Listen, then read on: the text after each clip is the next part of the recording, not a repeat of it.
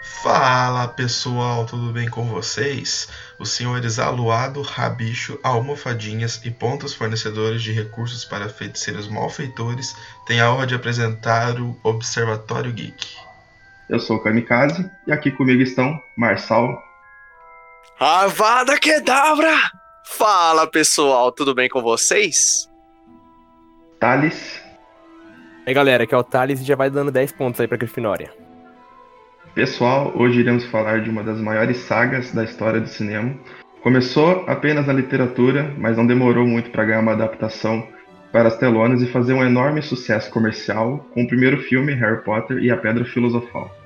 Assim, gerando sequências de igual sucesso e ganhando cada vez mais fãs ao redor do mundo, independente dos livros. Galera, gostaria de lembrar que nesse podcast sobre Harry Potter, a gente vai falar apenas sobre os filmes da franquia principal, ou seja, não vamos falar sobre os dois filmes de Animais Fantásticos que foram lançados. E também, o foco desse podcast é não fazer nenhum tipo de análise comparativo das adaptações dos livros para os filmes. A gente vai falar dessa saga apenas como filme. Então, você que de repente é mais fã, assíduo dos livros, fique tranquilo, esquece um pouquinho dos livros, porque o foco aqui vai ser os filmes. Pessoal, a gente está com uma proposta agora do podcast em falar sobre trilogias, né? A gente está começando a colocar essa ideia em prática. E a gente estendeu isso para sagas. Então, essa saga que está indo agora, que vocês estão ouvindo, é a saga Harry Potter. E a gente vai dissecar tudo que a gente pode dessa saga, né? 8 filmes, fica inviável falar de tudo em um programa que é para ter no máximo 2 horas. Mas a gente vai pegar os pontos mais importantes e vamos abordar, trazendo nossa opinião aqui para vocês. Então, podem esperar mais podcasts dissecando sagas e trilogias. A gente assiste também os filmes e que a gente vai falar. A gente, mesmo já tendo assistido há um tempo, a gente assiste de novo para embasar melhor os argumentos, pegar coisas que a gente não pegou numa primeira ou segunda assistida. A gente está sempre revendo os filmes. Então, nessa saga Harry Potter, a gente reviu todos os filmes antes de gravar esse podcast para vocês, certo?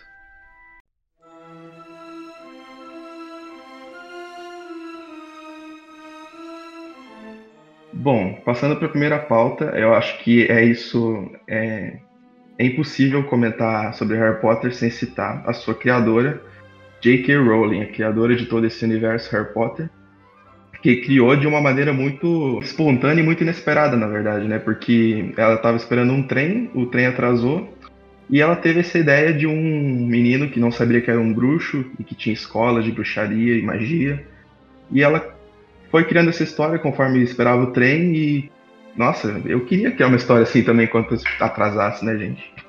Eu só crio história assim no banheiro, fazendo outras coisas. Cara, é impressionante. Olha a saga que a mulher conseguiu construir no cinema, né? Na literatura, que depois veio se tornar um livro. Olha o nível da saga que essa mulher criou. Porque quando a gente fala de Harry Potter, a gente fala de uma história foda, a gente fala de personagens foda, entendeu? Cara, numa estação de trem, cara, eu nunca que eu imagino isso, nunca que eu imaginaria fazer uma história tão profunda e tão da hora como Harry Potter. Hoje em dia, se fosse hoje em dia, a gente estaria no WhatsApp, no celular. Exatamente, eu estaria lá rolando no Facebook, né? Eu estaria rolando no Facebook e pronto. Né? Eu queria esperar o busão também e criar uma história dessa na minha cabeça. Quando o busão atrasasse.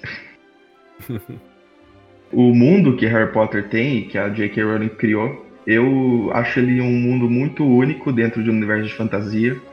E é um mundo que dificilmente você vê em outras histórias de fantasia, assim, a questão de você ter um mundo a par do mundo dos humanos reais, né, que são chamados de trouxas. Mas você tem o mundo dos bruxos ali. Então você tem cidade, você tem lojas, tem escolas, né? A gente sabe que Hogwarts não é a única escola de magia e bruxaria. Você tem o Ministério da Magia, tem regras para ser seguidas, você não pode simplesmente sair soltando magia como se bem entendesse, principalmente no mundo dos trouxas, né? Então é um mundo muito único e muito diferente que ela criou, né? É como se fosse um mundo que a gente vive, só que de bruxos, né? Isso eu acho bacana. Porque mais pra frente, né, a gente vai ter um filme mais focado nisso, que é a Ordem da Fênix, onde a gente tem mais abordado essa questão política, essa questão do Ministério da Magia se envolvendo, né, na escola, em todas as regras, né, que que abrange a escola. E eu acho isso muito da hora, como vai além, tipo, é um filme de... o universo de Harry Potter é um universo que ele se infiltra junto com o mundo que a gente conhece. Então, tipo assim, a gente tem um palco, como que é a cidade, né, Londres, né, onde se passa... onde o Harry vive, a Hermione vive, mas, tipo, tem coisas, né, tem o mundo dos bruxos, né, é fundido, tipo assim, é misturado com o mundo que a gente conhece, que a gente vive, e você não pode fazer magia perto de um trouxa, né, perto de uma pessoa comum.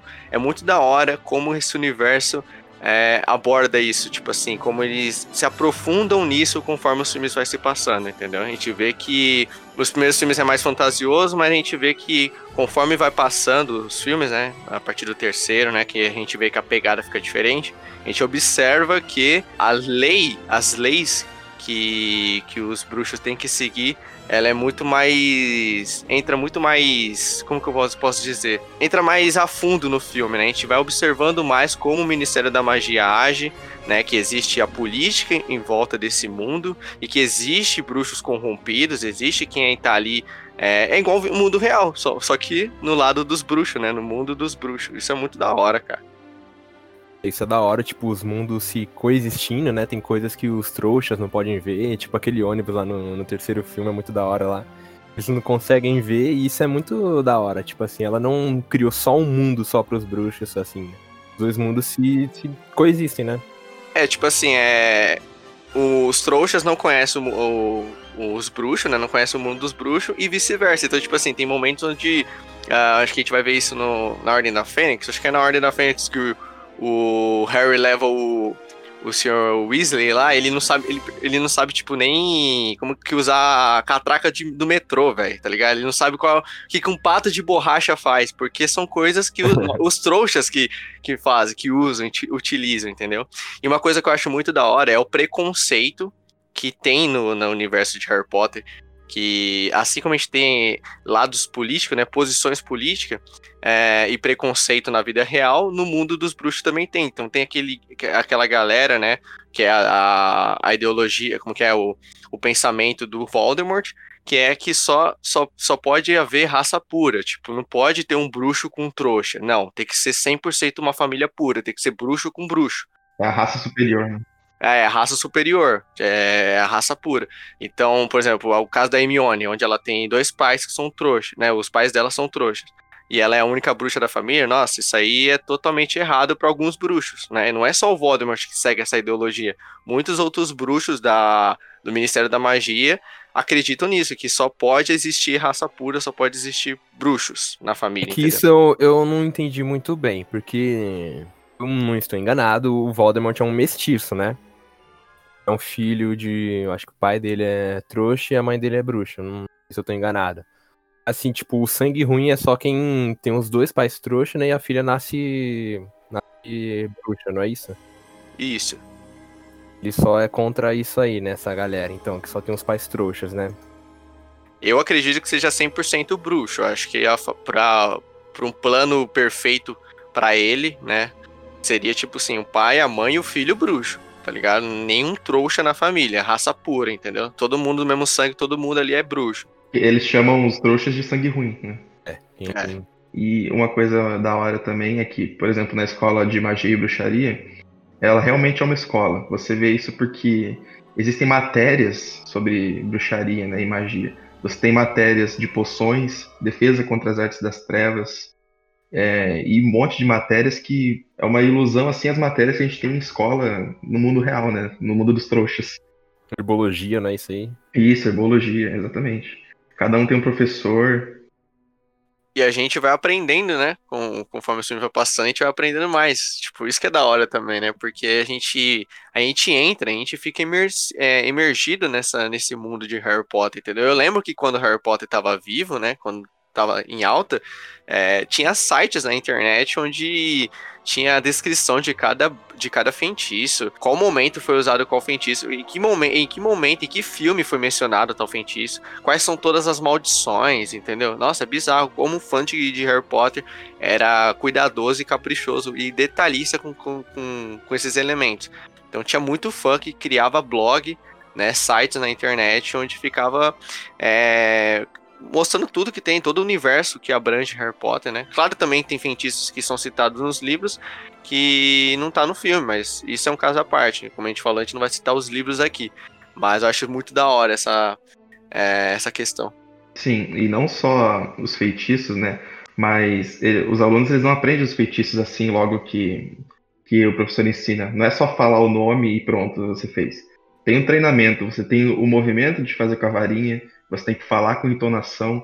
Então, por exemplo, quando o Harry vai aprender o patrono com o professor Lupin, ele não pega de primeira, porque exige uma concentração. O professor Lupin fala para ele, você tem que pensar nos momentos felizes, né? O momento que estava mais feliz, para você poder conjurar o patrono, que é um feitiço que vai contra os dementadores, né? Que os dementadores, eles sugam a sua infelicidade, né? Ao contrário do que o patrono é, por isso que ele combate. Só que você tem que se concentrar, né? Tanto é que quando o Harry ensina o patrono na Ordem da Fênix, lá ele ensina para todos os alunos, né? Tipo, nenhum, não era para o professor Lupin ensinar o patrono para os alunos, né? Tanto é que ele não ensina, o Harry que vai atrás dele e pede para o Lupin ensinar, porque ele estava sendo atacado pelos Dementadores. Aí no quinto filme, na Ordem da Fênix, que ele resolve passar essa experiência, esse conhecimento que ele adquiriu no terceiro filme e aplicar e passar para os alunos, até porque eles precisavam, né, se defender, até porque não tinha um professor decente, era aquela Dolores, filha da puta, que estava assumindo a matéria. Sim, exatamente. E você vê que nenhum patrono ali é tão poderoso quanto o do Harry. Do Harry era um patrono muito grande, a gente vê no filme, né? Prisioneiro de Azkaban. Patrona apelão. Ah, com certeza, é muito apelão. Mas, então, isso que é legal, tá ligado? Da mesma maneira que a gente, às vezes, tem dificuldade em algumas matérias aqui, os alunos no filme também têm dificuldades em algumas matérias lá, né? Como eu falei, não é só você falar e pronto. Você tem que treinar. É bacana a gente ver isso. No quinto filme a gente vê a dificuldade que o Cedrico tinha pra executar o Expelliarmus, tá ligado? E ele fica tentando várias vezes, o Cedrico não consegue. O Neville. O Neville, isso. O Neville, isso. Aham. Ele tenta várias vezes e não consegue, até que ele consegue. E também outro elemento que torna o Harry Potter único é o quadribol. Um esporte que a J.K. Rowling inventou e que foi adaptado pra vida real, mano. Vocês sabem que tem seleção brasileira de quadribol, né? Eu sei. Mano, é bizarro. Eu fui na Anime Friends, a gente tava tendo lá um campeonato de quadribol, gente. Assim, mano, as pessoas em cima de uma vassoura, 3 gols, assim, cara. Tipo, mais da hora no filme, né? E na vida real é...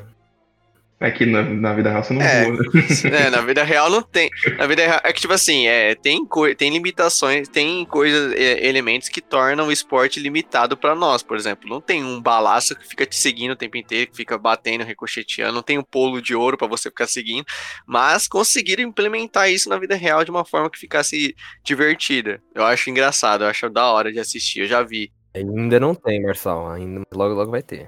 Um polo de ouro? Pra ir atrás. A vassoura que voa, de verdade. Uma vassoura. Realmente, o quadribol é incrível como saiu isso da mente da criadora, né, cara? E isso fortalece mais ainda a questão de que como o universo de Harry Potter é tão grande, né, e tão rico, né, a mulher conseguiu criar uma modalidade esportiva num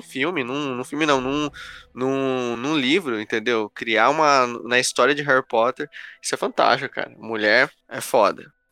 Eu quero fazer um levantamento sobre o quadribol aqui, uma coisa que eu reparei vendo os filmes. Acho que, se não me engano, é no Câmara Secreta que o Malfoy vira apanhador do time da Sonserina. E todos eles ganham uma Nimbus 2001, né? E o Harry tinha uma Nimbus 2000 que ele ganhou. Vocês não acham que o time ter várias vassouras diferentes, algumas mais poderosas que outras, não traz um desequilíbrio pro quadribol? Na minha opinião, eu acho que a J.K. Rowling esqueceu um pouquinho de equilibrar um pouco isso. Porque, por exemplo, depois o Harry ganha uma Firebolt, que é a melhor vassoura do mercado. Aí, tipo, se você tem uma vassoura muito melhor que seu oponente, você acaba tendo vantagem, né? Pra pegar o pomo de ouro. Eu vou perdoar ela nesse aspecto, porque aposto que a J.K. Rowling, né, não manja de futebol, não manja de esporte, né? Porque pra você criar um esporte, você tem que sei lá, ter um conhecimento, né? Ninguém cria uma modalidade... tem que ter um conhecimento. Ninguém cria uma modalidade esportiva assim do nada. Ela trouxe um esporte, já foi incrível isso, da parte dela, ela ter conseguido criar um esporte. Aí, tipo assim, acho que ela não tava... acho que na época que ela fez isso, né? Ela não tava preocupada, tipo assim, putz, isso vai ser um desequilíbrio. Ela só trouxe, entendeu? É óbvio que nós, com um olhar mais crítico, acho que principalmente você, Kamikaze, pra quem não sabe, Kamikaze faz educação física, né, Kamikaze? Isso. Então você tem uma análise crítica, você é a sua área, né, que você segue, então você, provavelmente quando você vê um esporte, você cria uma visão crítica daquilo. Uma visão crítica que talvez eu e o Thales não tenha. A visão que eu tenho pro esporte é a mesma visão que a J.K. Rowling teve, sacou? É claro que se ela tivesse o conhecimento que, por exemplo, você tem, com educação física e com esporte, com certeza ela seria mais crítica, ela perceberia que, eu não deveria colocar isso na obra porque eu acho que vai causar um desequilíbrio, tá ligado? Então, é que na prática isso não nem se mostra, tá ligado? Na prática você vê o pessoal jogando no filme e tá tudo nivelado, né? Eles conseguem disputar. Só que na teoria isso pode vir a ser um... mas tipo assim, tá? Gente, era torneio de escola, né? Era torneio de escola, gente, não era tipo um jogo oficial, assim. Não, com certeza, sim. Na minha escola tinha gente que jogava de chuteira e tinha gente jogando chinelo ali, mano. Então a pessoa que tá jogando de chuteira tem um certo nível a mais, né? Então... Não era tão de boa porque era um campeonato de quadribol, né? Mas, é entre as quatro casas, ver quem ganha, é um campeonato. Mas, eu não vou, é claro, é um debate, então eu trouxe esse questionamento aqui, porque na teoria desequilibrava, mas... É bom, tivesse uma chuteira que eu corresse mais rápido, né, mano? Ia ser da hora. outra ideia. Pois é. Mas, enfim, eu não vou classificar ela de modo algum, com certeza é uma modalidade que, veio pro mundo real, cara. As pessoas daqui adaptaram, então... Você já sabe o quanto isso é grande, né? Inclusive, no próprio filme, né, no Cálice de Fogo, tem Copa do Mundo de quadribol, cara. Então, Copa do Mundo... Nossa, essa da hora, mano. Essa da hora. Copa do Mundo, mano. Os melhores jogando lá, torcida. Nossa, muito da hora, cara. Meu sonho é ver quadribol numas Olimpíadas. Já pensou? Xadrez já, né? Então não duvido de nada, mas... tem de tudo nas Olimpíadas. Por que não pode trazer o quadribol? O xadrez do Harry Potter é muito melhor que o nosso, hein, mano? O xadrez bruxo. Nossa, é o meu sonho ter um tabuleiro daquele, mano. Eu nunca ia parar de jogar xadrez. Gigante, né? O pequenininho azadinho. Agora o gigante. O pequeno pra mim tava bom, já.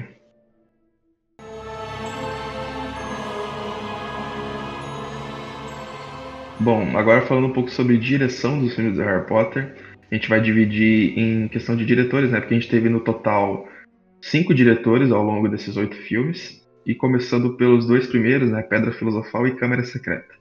Eles foram dirigidos pelo Chris Columbus. Ele dirigiu anteriormente a Harry Potter, Esqueceram de Mim 1 e 2, né? Esses 2 filmes de comédia aí, Sessão da Tarde. E eu acredito que pro tom infantil que esses 2 filmes têm, né, um tom mais leve, ele até funciona bem, né? Mas eu acredito que ele tem uma direção bem básica e, pelo que eu vi, cara, ele usa o tripé o filme todo, mano. Ele filma o filme todo em tripé, cara. Isso me incomoda a certo ponto. Me incomoda também. Eu acho que quando você trabalhar com a câmera fora do tripé, às vezes passa mais realismo, sacou? Credibilidade também. O Chris Columbus também, ele teve na Câmara Secreta teve uma parte onde bem no final, quando o Lúcio Malfoy vai falar com o Dumbledore e o Harry depois da treta com o Basilisk lá na câmera, o Lúcio Malfoy fala, né, espero que o Harry esteja sempre aqui, né, pra nos salvar. E daí o Lúcio Malfoy olha pro Harry e tem uma sombra na parte de baixo do nariz e uma luz nos olhos do Malfoy, né, focando no olhar do Malfoy pro Harry. Isso é uma jogada da hora que ele fez, dá mais entonação à atuação do ator e ao que ele quer falar, né? Porque ele fala isso, mas com aquele tom de ignorância, sabe? De ironia. Mas, em geral, a direção dele é bem básica, assim, né? Mas, como eu falei, eu acho que combina até com o tom dos 2 filmes.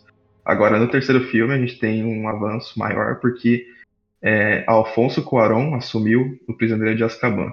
Né? Alfonso Cuarón, que futuramente veio ganhar 2 Oscars. Aí você vê como o filme já fica mais dark, fica mais sério, a paleta de cor muda totalmente, fica com outro tom, E, pô, mano, a gente tá falando de Alfonso Cuarón, o cara que fez Gravidade, A Princesinha, muito bom. Gravidade é um filmaço, adoro Gravidade. Que o filme, tipo, a Hogwarts, né, eu falo, vai perdendo as cores, né, você vê que nos dois primeiros filmes é bem colorido, assim, um filme de... com o passar dos filmes, né, vai ficando mais escuro, cada vez mais dark os filmes. Começou no terceiro, né, o terceiro, gente, eu tinha medo. Mas depois eu conto as histórias que eu já tive com o Harry Potter. É, o terceiro, tanto o livro quanto o filme vão ficando mais dark, né? E a gente vê isso porque o Alfonso Cuarón não usa o tripé o tempo todo, então ele filma com a câmera na mão. Isso traz um realismo maior às cenas. E tanto nas cenas onde tem o Sirius, né, em forma de lobo, lobisomem, toda aquela cena exigia um diretor mais afiado, né? Acho que o Chris Columbus não conseguiria fazer uma cena boa como o Alfonso Cuarón fez, né? Sendo sincero aqui.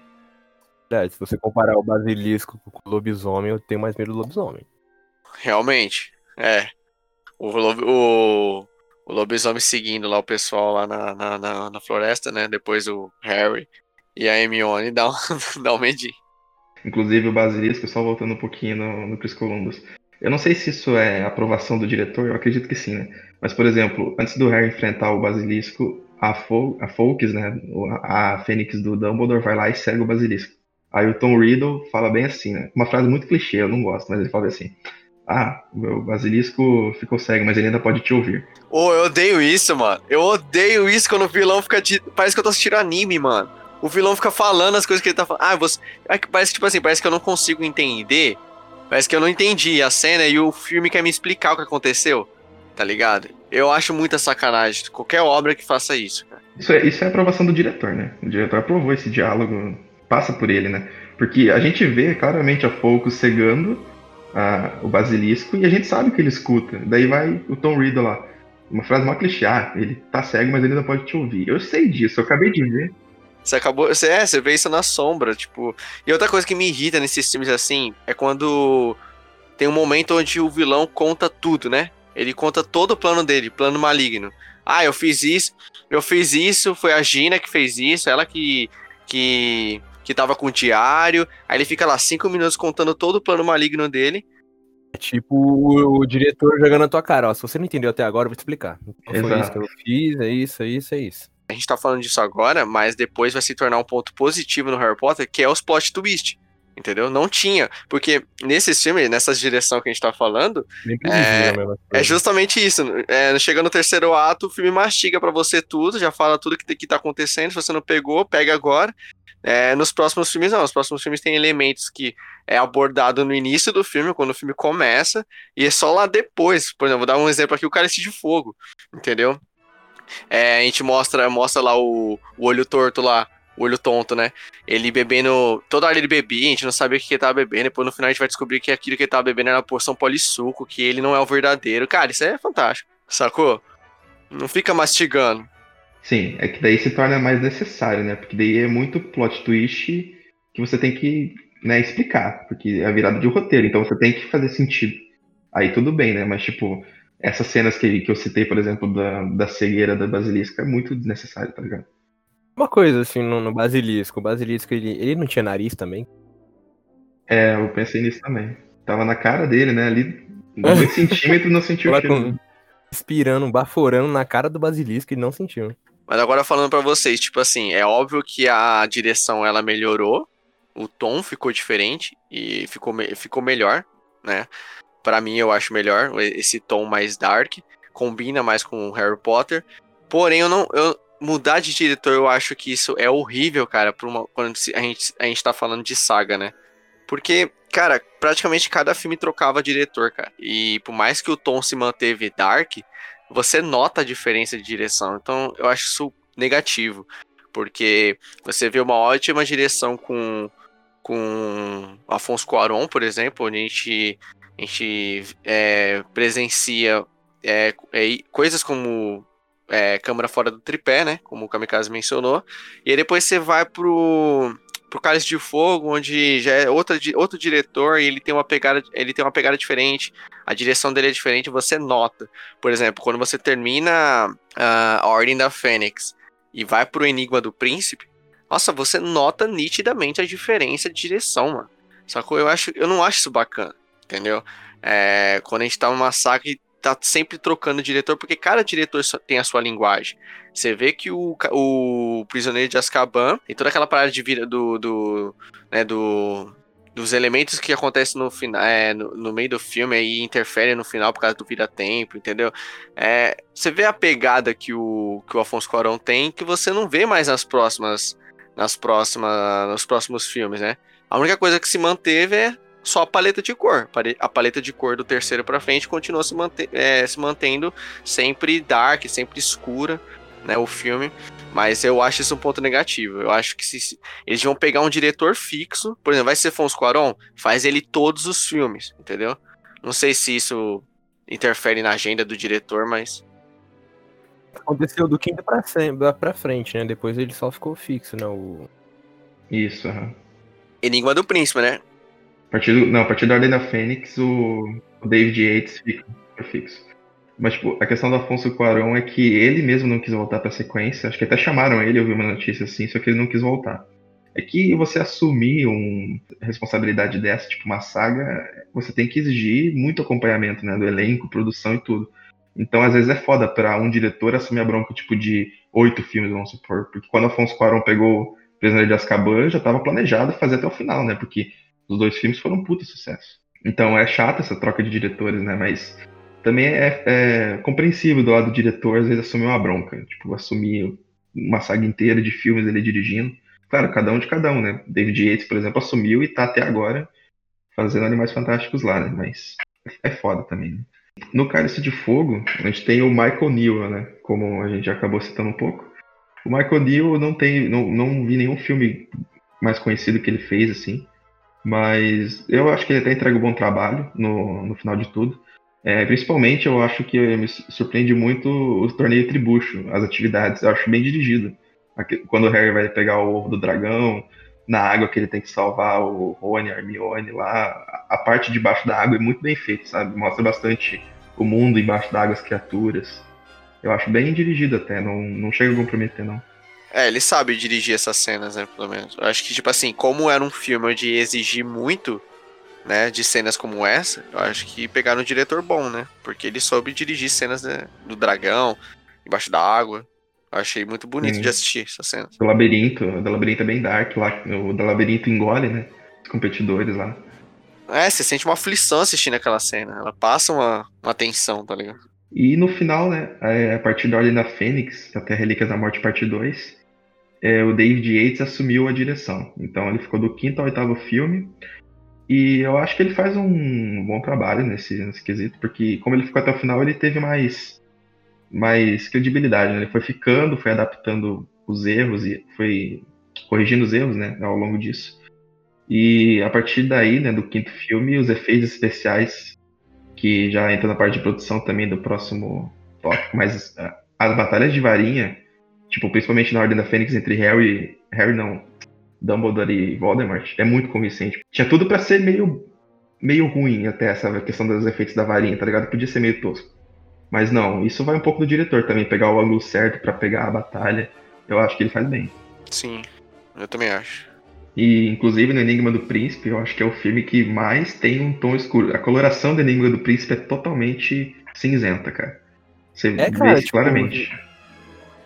Hogwarts, mano. A Hogwarts parece que é triste, mano. É uma paleta de cor meio cinza com amarelo. Eu senti também um tom bem amarelado no Enigma do Príncipe, tá ligado? Mas você vê que a escola parece que tá sem vida, né? É bem, bem escuro. O Enigma do Príncipe, ele... era uma história muito mais dark, assim. Eu acho que é uma história muito sombria, né? Então o diretor teve a ideia de trabalhar tons de cores mais cinzentos, mais mortos mesmo, pra representar a trama, e que eu acho que funciona, não acho que é ruim, não. Eu acho esse um ponto positivo, quando o diretor ele sabe usar a paleta de cor, funcionar e caminhar junto com o roteiro e com o enredo da história, entendeu? O enredo daquele filme. Não só ataca filtro escuro só pra tornar o filme dark, não. Tem que ter um contexto pra aquele filtro, pra aquela atmosfera toda sombria, entendeu? Por exemplo, quando o Malfoy ia lá naquele guarda-roupa, né? Toda vez que ele queria teleportar lá, testar o guarda-roupa, né? Cara, ali é um ambiente sempre escuro, um ambiente sempre tenso, entendeu? Não dava nem pra identificar que local era aquele da escola. David Yates assumiu até a Relíquias da Morte Parte 2, onde fechou o filme. E a direção da Relíquias da Morte Parte 2, eu acho que... Eu ainda acho que tipo, Relíquias da Morte Parte 2 é o segundo melhor filme. Só perde pro Prisioneiro de Azkaban, na minha opinião. E também é o filme que tem a segunda melhor direção também. Pau a pau, mano, pra mim. Pau a pau, a direção... É muito bom, cara. Os efeitos, cara. Nossa, o dragão que eles saem do cofre é muito bem feito, cara, aquele dragão. Os efeitos de Harry Potter, mano, eu fui revendo, mano, até que não tá tão feio, não. Os antigos também feio. Os primeiros envelheceu mal. Envelheceu mal. Realmente, o Trasgo é muito feio, mano. Nossa, o Trasgo e o Harry em cima dele. O Dobby parece um bonecão, né, de...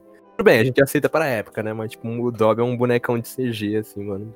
Então, os efeitos do Prisioneiro de Azkaban ainda dá pra ver. Eu acho que tá, é bem feito ainda até hoje. Acho bem feito. O lobisomem é da hora, hein, mano? Eu acho da hora até hoje.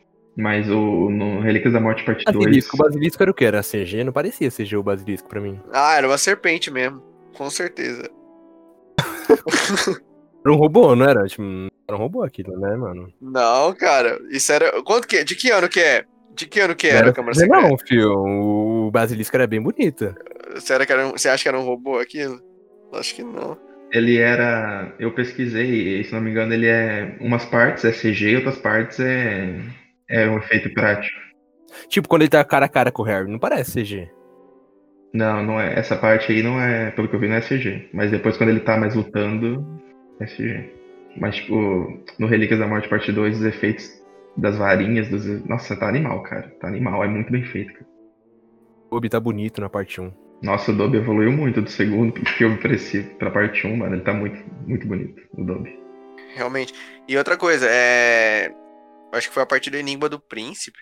E eles pararam de ficar falando o nome dos feitiços, né? Tipo, eles só ficam atacando agora. Tipo, antigamente eles falavam, Expelliarmus. Ficavam falando toda vez que eles atacavam o feitiço, né? Eles continuam falando. Eu senti que não tanto. Diminuiu mesmo. Eu senti que diminuiu. Acho que é as Relíquias da Morte Parte 1, que é quando... O Harry, o Rony e a Hermione estão fugindo dos sequestradores lá na floresta.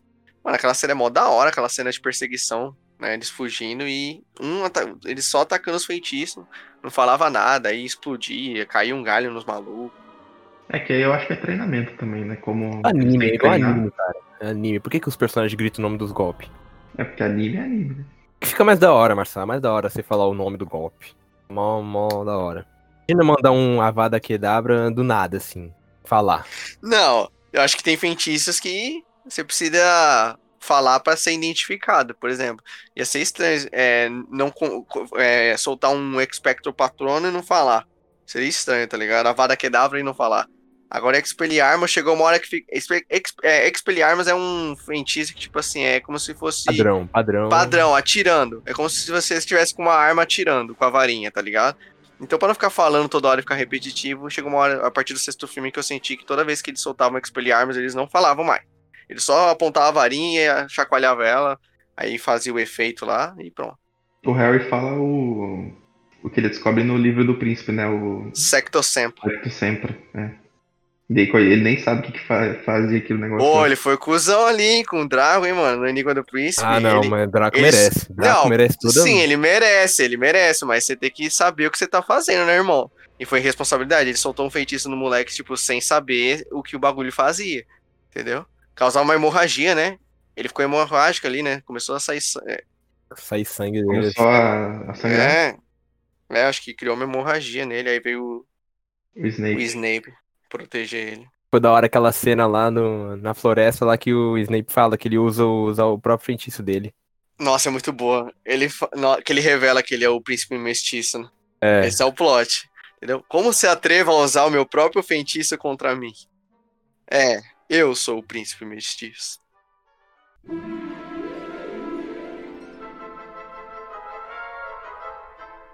A gente já falou um pouquinho da produção, né, que é a próxima pauta, a gente falou dos efeitos especiais e do CG. E a ambientação e o cenário de Harry Potter também são muito bem feitos, cara. Acho que até desde o primeiro filme, a ambientação e cenário, Hogwarts, escola, cara. No primeiro filme, quando eles chegam no salão comunal, aquelas mesas compridas de cada casa, mano, a decoração é muito bem feita, cara. A produção de Harry Potter é muito bem feita. Essa cena é da hora, porque eu tava vendo curiosidade, tipo assim, foi a reação das crianças ali, foi tudo verdade mesmo, eles nunca tinham visto aquele cenário ali. Sim, eu vi isso também. Pra mim, se você tá fazendo um filme fantasioso, como Harry Potter, a impressão que você tem que passar da ambientação e do cenário é tornar aquilo real, entendeu? Eu acho que Harry Potter faz isso perfeitamente. Eu acredito que Hogwarts é real. Eles vão pro Ministério da Magia, eu também acredito que aquele lugar exista, tá ligado? Que realmente tem um lugar embaixo da terra. Sacou? É muito, muito da hora, saca? Eu acho que a ambientação, todos os ambientes que eles vão passando ao longo dos filmes, eu acho muito bem feito, entendeu? Se não me engano, Hogwarts é uma maquete, né? Ela não é CG nem nada, né? É uma maquete que eles usaram. Sim. Nossa, é muito bem feito. Até o beco diagonal, o brás dos bruxos, eu acho real. Só concluir a produção, a gente tem CGI e efeitos especiais. A gente já citou, né? Os efeitos são muito bons. Mas eu não posso deixar de falar daqueles efeitos e CG da última cena do último filme, cara. Quando eles estão velhos. Meu Deus, que coisa horrorosa. Os caras conseguiram elevar o nível do CGI ao longo do filme. Do nada faz aquele CGI horrível, mano. Isso é louco. A Gina, tentaram envelhecer ela. A Gina parece que foi mais nova, mano. Horrível, velho. O Harry, então. E o Drago? Não. O Draco. Malfoy tava feio, hein, mano. Malfoy ficou feio, hein, mano. Aí, pega outro ator, né, gente? Pega uma semananta, assim, tipo... Uma maquiagem de velho, mano. Eu consigo fazer uma maquiagem de velho melhor que aqueles ali. Cara, eles tentaram misturar maquiagem com CG, mas ficou horroroso, cara. Não se faça isso. Se você vai fazer CGI, faz tudo CGI. Se você vai fazer tudo na maquiagem, faz tudo na maquiagem. Não fica fazendo um pouco dos dois. É, mano. Porque você match, nota, mas nada merda, dá pra nada ver. Merda. Nossa, dá pra ver claramente. E tipo, esse filme tem o mesmo efeito do Harry contra o Voldemort com a varinha lá, mano. Aquele efeito é muito foda, é muito bem feito. Cara, convence que tá saindo poder da varinha, tá ligado? E no final eles fazem aquela cagada, cara. O Harry parece... Só cresceu a barba no Harry, né, mano? Ficou uma semana sem fazer a barba. Nos filmes anteriores, ele tem muito mais barba do que naquela cena. É isso que é bizarro, tá ligado? Porque, tipo assim, naquela cena ele só tem um cavanhaquezinho bem ralo, tá ligado? E nos outros filmes, ele tá muito mais barbado. Isso que eu não entendo, tá ligado? Tipo, deixou de fazer uma semana só e... 19 anos mais velho. E a Hermione, parece... ela é novinha com roupa de velha, mano. Exato. É muito feio, mano. Tipo, aparece na tela, né? 19 anos depois, mas parece que passou 2 dias depois. É, e só mudaram as roupas. Nossa, é muito feio. Mas enfim, né? Cada um com seus defeitos. Não é perfeito. Não estraga o filme. O filme é maravilhoso, mas... isso aí é 10 segundos no final do filme já. Tem umas ressalvas. Não compromete o filme, mas poderia, né? Acho que fosse um pouquinho pior. Faltou dinheiro ali. Já tinham gastado tudo na luta. Gastaram tudo na luta do Harry com o Voldemort. O orçamento já tava apertado já, ó. Gastamos tudo aqui, ó. Fizeram a cagada de dividir 2 partes, seus trouxas aí. Nossa, verdade. Nossa, mas que merda que fizeram isso. Vamos passar pra próxima pauta, que é a história, né? O enredo de Harry Potter. Que a gente pode começar falando também da narrativa, né? Como que escolheram contar essa história nos filmes. A gente tem uma constante de crescimento, né? O Harry vai contando sua história, né? O filme vai contando a história do Harry crescente, né? E aos poucos vai mostrando alguns flashbacks que envolvem os pais do Harry, que envolvem Voldemort. E eu acho que os flashbacks são bem postos, eles não confundem em momento algum, na minha opinião. Sobre o que está acontecendo, eles são bem oportunos em contar e fazer você entender o porquê que está acontecendo aquilo na cena, né? E a história do Harry Potter é um pouco cativante até, cara. Você tem um menino que os tios dele, né, esconderam a vida inteira que ele era um bruxo, mesmo sabendo que ele era. E de repente, quando ele faz 11 anos, ele descobre que é um bruxo, cara. E ele tem que se adaptar àquele mundo novo e famoso do jeito que é por ter sobrevivido a uma Avada Kedavra do Voldemort, né? Então ele ficou famosíssimo por causa disso. Imagina um moleque com 11 anos tendo que lidar com essa situação toda. O moleque sobreviveu a uma maldição e nem sabia. Até que ele se adaptou bem rápido, né, mano? Nada, você fica famoso... Vamos lá, pessoal. A vida do Harry Potter foi triste, mas ele também tirou na loteria, né? O cara, tipo assim, ele já tinha um banco, já tinha um cofre cheio de dinheiro já pra ele, ele não teve que passar dificuldade na vida, não teve que, né, quando ele entrou no mundo dos bruxos, né, cara, ele já tinha um cofre lá, herança de família, entendeu? Todo mundo já conhecia ele. Sim. É, ele até se adapta rápido, né, mas pra ele, É que, tipo, tem a questão da atuação também, quando os atores eram mirins, eles foram aprendendo a atuar com o desenvolvimento dos filmes, né? Então, o Harry é uma atuação bem, tipo, eu sou um bruxo, naquela cena lá, e não se surpreende tanto, assim. Harry atuava muito mal, mano. É, ele não atuava tão bem, Harry! Hermione era daorinha. Hermione achava chata, hein, mano? É, ela era muito chata, mano, insuportável. Cara, esse é um ponto que eu quero abordar, cara. Todo filme de Harry Potter traz um personagem chato, independente da direção, né? Impressionante. Eu achava nos primeiros, na Pedra Filosofal, o Rony chato, insuportável o Rony. Aí depois Rony, tipo, ele se surpreende com tudo, mano. Chega até uma hora que, caraca, mano, você nunca viu isso, mano? Nossa, ele ficava toda hora falando, Hermione, nossa, como é que você fez isso, né? Cara, ele era, sei lá, ele era estranho, enchia o saco. A voz dele me irritava também. Filme. Brilhante. Tudo é brilhante, eu ficava surpreso com tudo. Aí no segundo é aquele moleque fotógrafo chato pra caralho. Ficava tirando ele é legal, foto. Mano. Ele é legal. Não, moleque chato. Eu odiava esse moleque, mano. Ficava tirando foto das coisas. Nossa, quando ele ficou petrificado, eu falei, nossa, finalmente. Aí depois tem a jornalista que passava as fake news, né? Isso é no Cálice de Fogo, não é? É, no Cálice de Fogo. Chata pra caralho. Depois a gente tem no quinto filme a Dolores, né? Insuportável. E depois no Enigma do Príncipe a gente tem a namoradinha do Rony lá, que, nossa, que fica pegajosa. É impressionante, muda a direção, e fica... Cara, e tem que colocar um personagem chato, impressionante. E eu senti que nas Relíquias da Morte, parte 1, a Hermione tava chata. Naquele filme todo mundo tá chato, o filme é chato. Nas Relíquias da Morte, parte 1, meu Deus do céu, pra quê? Pra que deveria existir? Exatamente. Pô, acontece alguma coisa relevante no final do filme, você assiste. Cara, que tipo assim, eu sinto que a narrativa de Harry Potter, ela foi melhorando conforme o filme foi passando, né? Porque a gente falou daquela questão de mastigar o filme, né? O filme faz um monte de perguntas, né? Pros personagens, porque nós que tá assistindo já sabe todas as respostas na primeira vez que a gente assiste, é impressionante. Mas o filme mastiga pra você no final, depois, né, do terceiro filme. Tem as tramas são apresentadas no início, e depois você vai ligando os pontos no outro, depois tem uns plot, e geralmente são plot muito foda, cara. São aqueles plot que você fica de queixo caído, entendeu? E tipo, foi melhorando a narrativa, e não sei porque nas Relíquias da Morte, parte 1, os caras cagaram tanto com o jeito de contar a história, dividir em duas partes. Dividir em duas partes, não acontece nada naquele filme, mano, é impressionante. Tipo assim, eu sentia... É óbvio que os Vingadores Guerra Infinita, né, enfim, os Vingadores do Thanos veio bem depois, mas a analogia que eu vou fazer aqui é semelhante. Eu achava que no primeiro filme o Harry ia atrás das Horcrux e somente no segundo ele ia destruir. Não é o que acontece. Ele nem destrói nada, ele não vai atrás. Ele só consegue uma Horcrux. Ele passa o filme inteiro com a Hermione naquele acampamento, fugindo, batendo papo, dançando. Cara, nada, o filme não progride. Saca?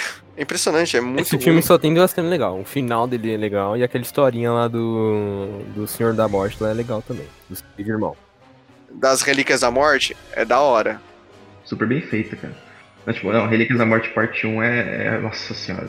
É um parto assistir esse filme, cara. Porque o começo é legal, quando todo mundo tem que fugir, todo mundo toma o polissuco do Harry lá, se transforma em Harry. Pô, é mó da hora, começa mó da hora esse filme. É, velho. Depois o filme cai ladeira abaixo incrivelmente, cara. Horrível, parece The Walking Dead. Nossa, muito. Cenário pós-apocalíptico, eles caminhando no meio do nada. Nossa, não progride, mano.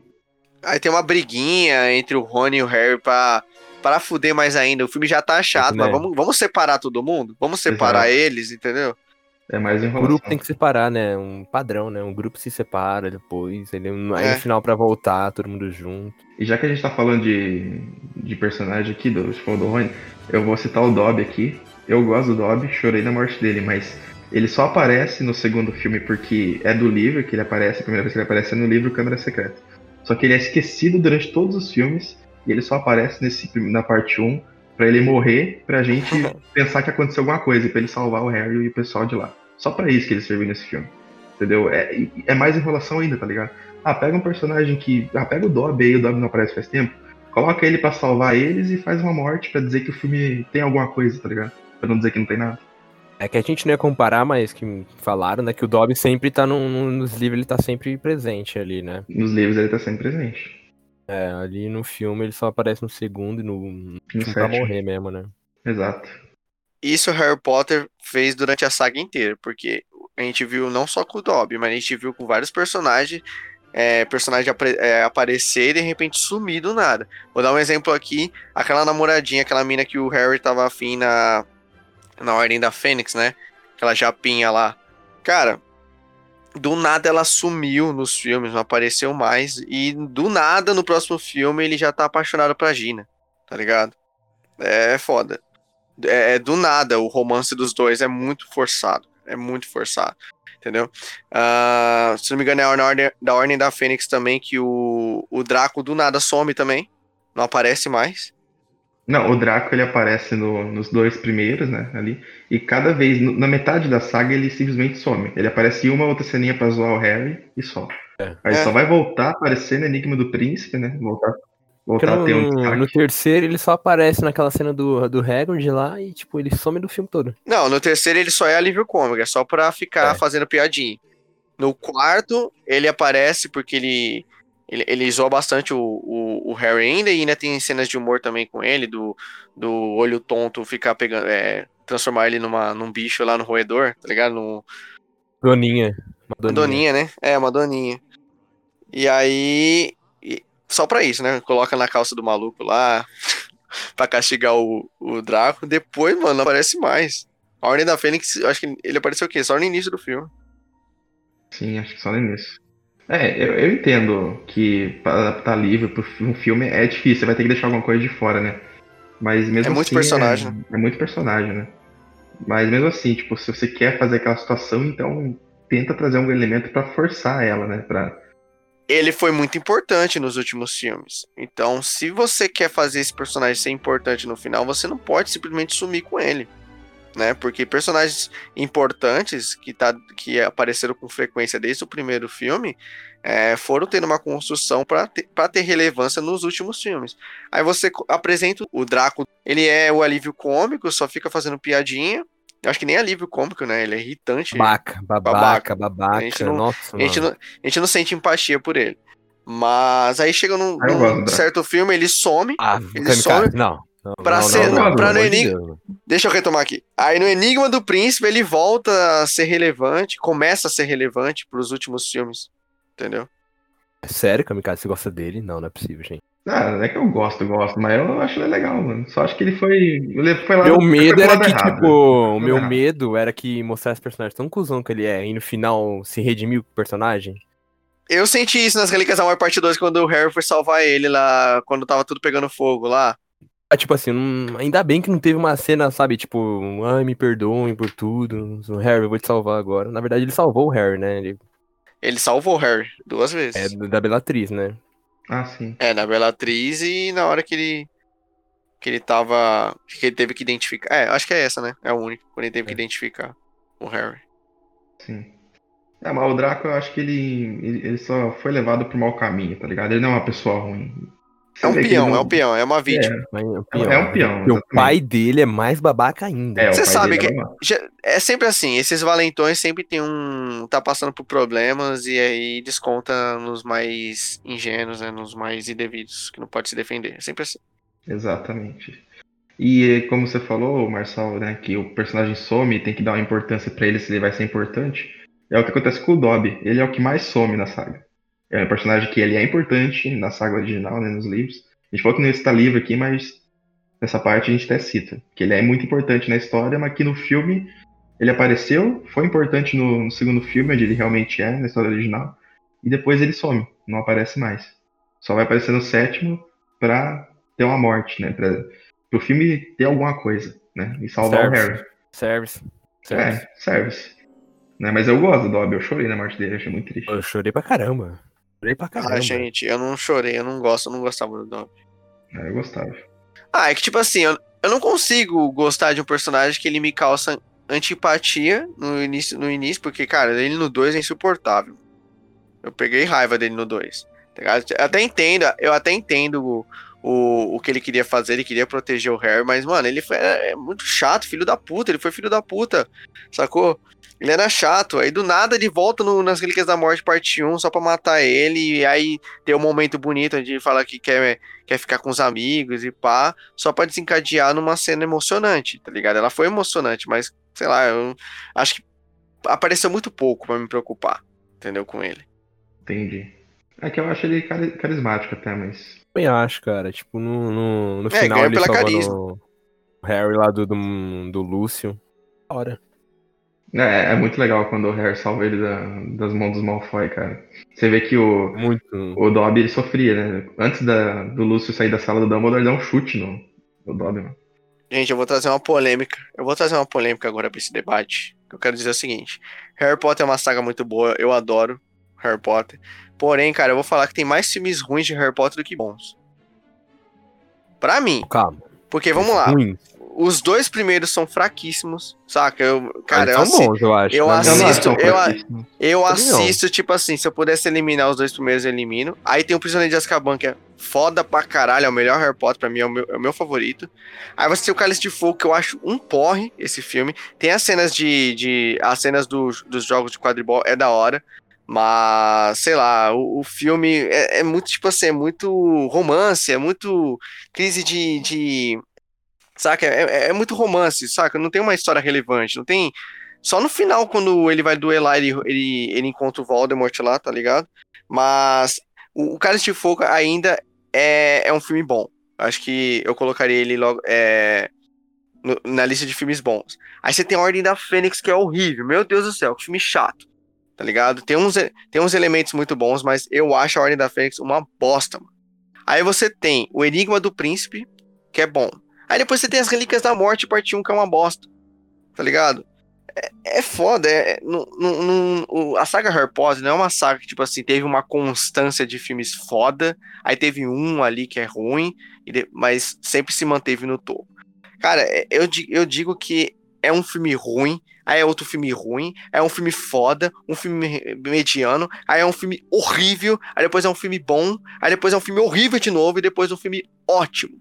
Tá ligado? É um gráfico de sobe e desce, é um gráfico que tem altas e baixos, nunca nivela, nunca fica no topo, saca?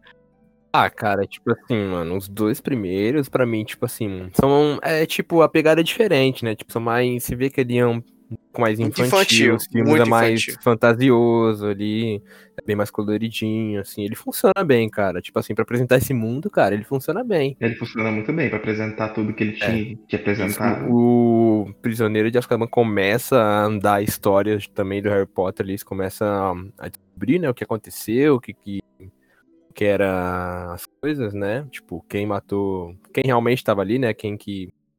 Aí os pais do Harry, você começa a ver que a história vai começando a engatinhar, né? Os dois primeiros era, tipo, mais focado pra apresentar o mundo. Aí depois a história vai encaminhando, tipo, no quarto também. A Ordem da Fênix eu acho bem chato mesmo, é um filme bem... Tipo, a Ordem da Fênix é um caso aqui, dá pra gente falar só desse filme porque tem pontos positivos e pontos fracos. Eu acho o ponto positivo de o Harry, ele, tipo assim, a gente vê... Esse espírito de liderança, a gente vê um outro lado do Harry, tá ligado? Um lado onde, tipo assim, ele coloca a cara a tapa, ele pega a galera e vai treinar a galera. Isso é interessantíssimo, tá ligado? Porque ele viu que pra caramba, tava necessitando de alguém pra dar aula de como se defender como que é o nome da matéria? As Artes das Trevas. Então... defesa, né, as artes das trevas. Tipo, aí só tinha aquela Dolores lá, a mulher, aí implementou uma ditadura na escola, tá ligado? É ruim por causa dessa personagem. Então, esse é o foda, que se você excluir a Dolores, acho que o filme fica bom, tá ligado? Tá bom. Se você excluir a Dolores. Se o capeta tem uma forma, é na forma dessa mulher. Essa mulher, ela entra no filme, o filme... Cai demais, você não consegue mais assistir. Ela é tão chata, mano. Tipo isso mesmo. Se 2020 fosse um personagem, seria ela. Dolores, cara. A mulher é uma desgraça. A mulher... Ali o filme decai por causa dela, mano. Você corta ela, igual o Marcel falou, o filme fica bom. Não, Eu concordo que ela é chata. E a primeira vez que eu assisti, eu peguei ranço dessa mulher, porque ela realmente é de dar ódio. Mas eu acho que, é claro... que a intenção é essa, né? A intenção é essa, exatamente. A intenção é essa, porque ela é uma filha da puta. Ela usa o poder dela lá no ministério pra comandar a escola, né? Até quando a McGonagall, né, a Minerva, vai questionar ela, ela fala, questionar a minha, questionar o ministério. Toda a frase dela, ela termina com isso. Ela termina aí, de acordo com o ministério, toda a frase dela, ela fala isso. Mas assim... Ela dava uns pega lá no maluco, lá no certeza. Velho. Certeza, só pode. É, mano. Eu acho que A Ordem da Fênix ela é um filme que enriquece o enredo do Harry Potter, enriquece a história. Pra mim, ela enriquece a personalidade do Harry Potter, sacou? É. Eu acho que ela é perfeita pra isso. Mas eu acho que, em questão de história, esse filme agrega bastante, porque você tem a questão onde o Ministério da Magia entra mais fundo na história, onde você percebe que tem punições severas pra quem quebra as regras, como o Harry usa magia fora da escola. Ele tá sendo julgado por um crime, que ele fez um crime, não pode. Então você tem esse lance do Ministério da Magia agir contra, que eu acho que enriquece a trama, porque, como a gente já citou, e o Harry se tornar um líder é da hora pra caralho, ele ensinando os alunos, chamando a responsabilidade, sabe? E também você tem a própria Ordem da Fênix, e é onde a gente vê também os Comensais da Morte, onde tem aquela batalha lá no Ministério que eu acho muito foda. Nossa, essa cena é... A batalha é muito incrível, boa. Incrível, mano. O final desse filme é muito bom. É, de fato, se você tirar a Dolores, o filme fica bom. Que, tipo, assim, o filme ele mostra, começa a mostrar os lados mais políticos do mundo da magia, que é um ponto interessante, que eu falei no início, que esse lado político que a J.K. Rowling implementou, né, trouxe pro universo de Harry Potter, é foda, cara, e de fato, na Ordem da Fênix é o filme que mais enriquece isso. E, tipo, é o filme que vai mostrando assim, será que o Ministério é corrupto, que eles estão mesmo ao lado dos dementadores, os dementadores não estão servindo ao Voldemort secretamente, e os lados, né, tipo a Ordem da Fênix, tipo a resistência, os Comensais da Morte, né, que eles são uma raça pura, né, tipo, é um filme, assim, que vai mostrando mais do universo Harry Potter, mas politicamente falando, né. Então, é por isso que eu não acho que a Dolores estraga esse filme, tá ligado? Claro que é chato quando ela aparece, ela é uma personagem insuportável. Mas eu acho que os pontos positivos desse filme são muito maiores que ela. Vocês citaram só ela, que é o ponto negativo. É. E se tirar ela, o filme fica bom. É, se tirar ela, o filme fica bom mesmo. Realmente. Então, eu acho o filme bom além dela. Eu acho que tem muito mais coisas desse filme que é mais importante do que ela. Agora você falando bem é verdade, né? Tipo, agora eu tô mudando minha opinião aqui. Eu acho esse filme bom, cara. Na minha opinião, não é um filme agora, bom. Falando do Enigma do Príncipe. Esse é mais arrastadinho. Isso é realmente... eu achava o Enigma do Príncipe melhor que Ordem da Fênix, eu achava. Eu também achava, mas depois que eu revi, né, pra fazer esse podcast, eu vi que ele é bem, bem arrastado mesmo, mano. Não acontece nada. Nada no filme. Tipo, o Draco, tem todo aquele envolvimento com o Draco, assim, mas, tipo, a questão do Harry ter que descobrir o que o professor falou pro Tom Riddle lá... Nossa, é chato, mano, isso aí é chato. Depois ele vai com o Rony lá e o Rony bebe veneno e tem que... Nossa, se arrasta chato, muito o filme, isso é louco. É, essa parte é muito arrastada. E sem falar na namorada do Rony, mano. Nossa, se arrasta demais essa parte, mano. Nossa, mano, meu Deus. É. Aí fica aquela coisa, tipo assim, a Hermione teve 7 filmes pra falar o que sentia pelo Rony. E aí fica só nesse filme aí, tá ligado? Que desenvolver esse lado onde ela ama o Rony. E o Rony não corresponde. Né? Ela espera uma atitude do Rony, mas o Rony não demonstra o que ela quer. Tá ligado? É, fica nisso. Cara, eu acho que quando o filme vai por esse caminho, peca. Tem muito romance nesse filme. É, se repetir. Por isso que o Cálice de Fogo perde ponto comigo, porque foca muito nisso, sacou? Em romancinho, aí volta nisso. Anos, exato. Hormônios da flor da pele. Então, no Cálice de Fogo, funciona por causa disso. Eles são muito jovens, tem o baile, tem toda aquela questão do baile.